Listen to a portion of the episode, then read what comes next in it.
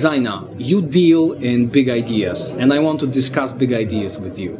That is artificial intelligence, virtual reality, augmented reality, and women in technology.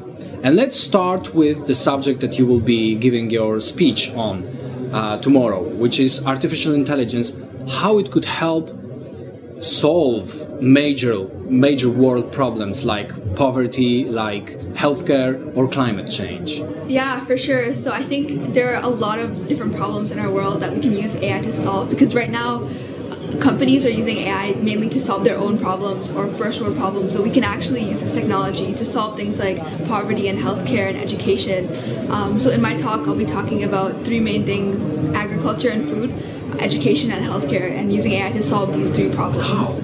Yeah. So with agriculture specifically, we can use AI um, to collect data.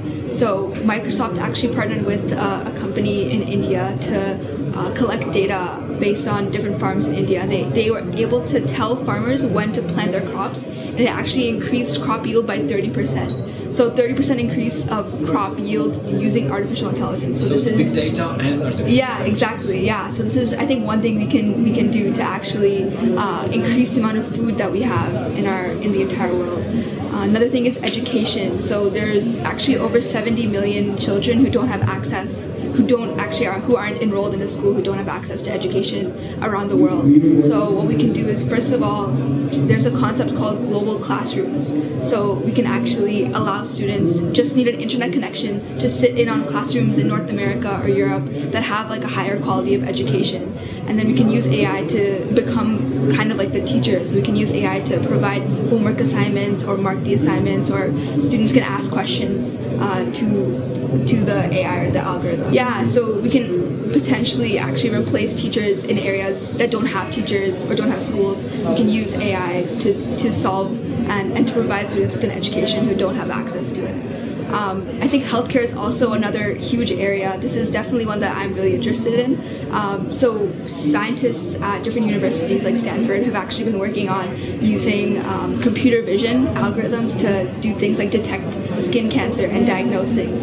So you can actually take a picture of a certain part of your skin and be able to detect whether it has a skin cancer or a skin disease or anything like that. Um, so that's like one part of that we can use specifically with healthcare. Um, we can also we also have robotic surgery, right? So we can get um, robots to do a surgery. Right now, it's not fully automated, but in the future, in the next few years, I think we can do surgeries without doctors at all. We can get robots to just do the surgery for you, right? Um, so th- these are things that we can use to innovate with in the healthcare space using artificial intelligence. Let's stay with AI for a moment yeah. and let's look at the micro perspective. Let's say that AI has been implemented in our everyday lives. How will my life, everyday life, on a daily basis, transform uh, with AI in it. Yeah, so I think there's already things right now that um, have been. It's definitely not my fault. um, even like things like Google search that uses artificial intelligence. Um, when you're looking at your Netflix recommendations, that's AI. Yeah, but that's right? an algorithm. yeah, yeah, yeah, AI. yeah. But it uses uh, machine learning to provide you with yeah. those recommendations, which is under artificial intelligence, right? Um, there are things already right now that are using AI, um, and I think it's going to make our lives better. Even things like, for example, smart home homes, right? So adjusting the temperature in your home like using collecting data based on that right? Um, that's one thing that we can use ai for that will just it'll just make our lives better and a lot easier right? Even like self-driving cars um, that's a pretty controversial topic but i think it can actually make us make our lives a lot easier and a lot better. So i don't think and safer. Yeah for sure exactly. And i don't think too many bad things will happen. I think it'll just make ai more comfortable like ai will make us more comfortable for so how to handle ai properly? What are the threats? What are the pitfalls that we can expect or are experiencing right now, aside from it taking over the world, Skynet, we love you. Yeah, for sure. Um, I think there's definitely a, a, few concerns with artificial intelligence, especially surrounding job losses. I think that's uh, a huge a huge thing right now. Um, that's a that's a pr- pretty big concern. There's a Martin Ford's uh, book. Yeah, for sure. Because uh, I think especially jobs that can be easily automated, like construction um, or even lawyers, like all the paperwork they have to do. Those jobs, I think, for sure are, are going to be eventually automated. Um, so there is there is a concern around that. But I think what happened, what needs to happen is we need to um, change this type of skills that we have. So getting more creative skills or um, more jobs with that require human or, and emotional connection. I think these are things that we need to start shifting towards because at the end of the day, there are certain jobs where you always need some type of human connection. So still we have some Yeah. competitive edge. yeah, for Uh, sure. yeah. Yeah. we will not be exterminated. uh, now, moving on to uh, virtual reality and augmented reality. Now, let's look at the positive uh, change that it could spark. Uh, some kind of social innovation that you see in these areas. Yeah, for sure. So there's there's actually a lot of things we can do using virtual reality. Even for for example, with healthcare, we can actually train doctors using virtual reality, so they can be trained on like exactly the type of surgery that needs to happen, where exactly to make the incision, and what exactly they need to do. You could So- teach me to play piano.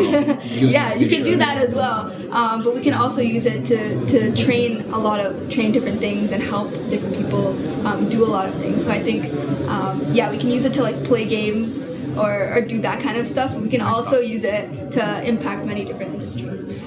And let's move on to another area, which are women in technology. You are very active in this field. Why do we need more women in technology? Yeah, I think it's it's super important to have more women in technology, just because you get that different perspective. If you just have men um, in the same room, most most most likely you're not going to have a lot of different perspectives. Same with different um, having diversity in the room.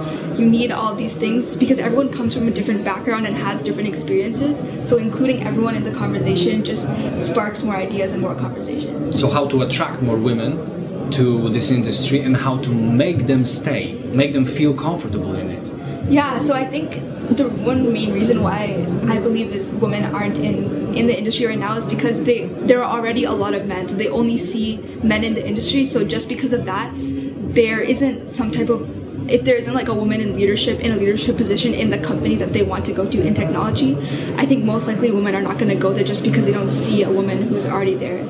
Um, so I think it has to start from the student level. Um, getting, for example, providing mentorship um, from people who are working in companies, women in leadership positions in companies, providing mentorship to students and allowing them to experience what it's like to work in a tech job for a day, doing some type of job shadowing thing, or even having calls once a month or something with, with students and with girls who are interested in technology. That's one way to actually keep keep them interested and make sure that they keep coming back to that field and eventually um, do pursue their studies in, the, in technology. So, on a finishing note, do you have any advices or advice, one particular, uh, to women who start their adventure in technology?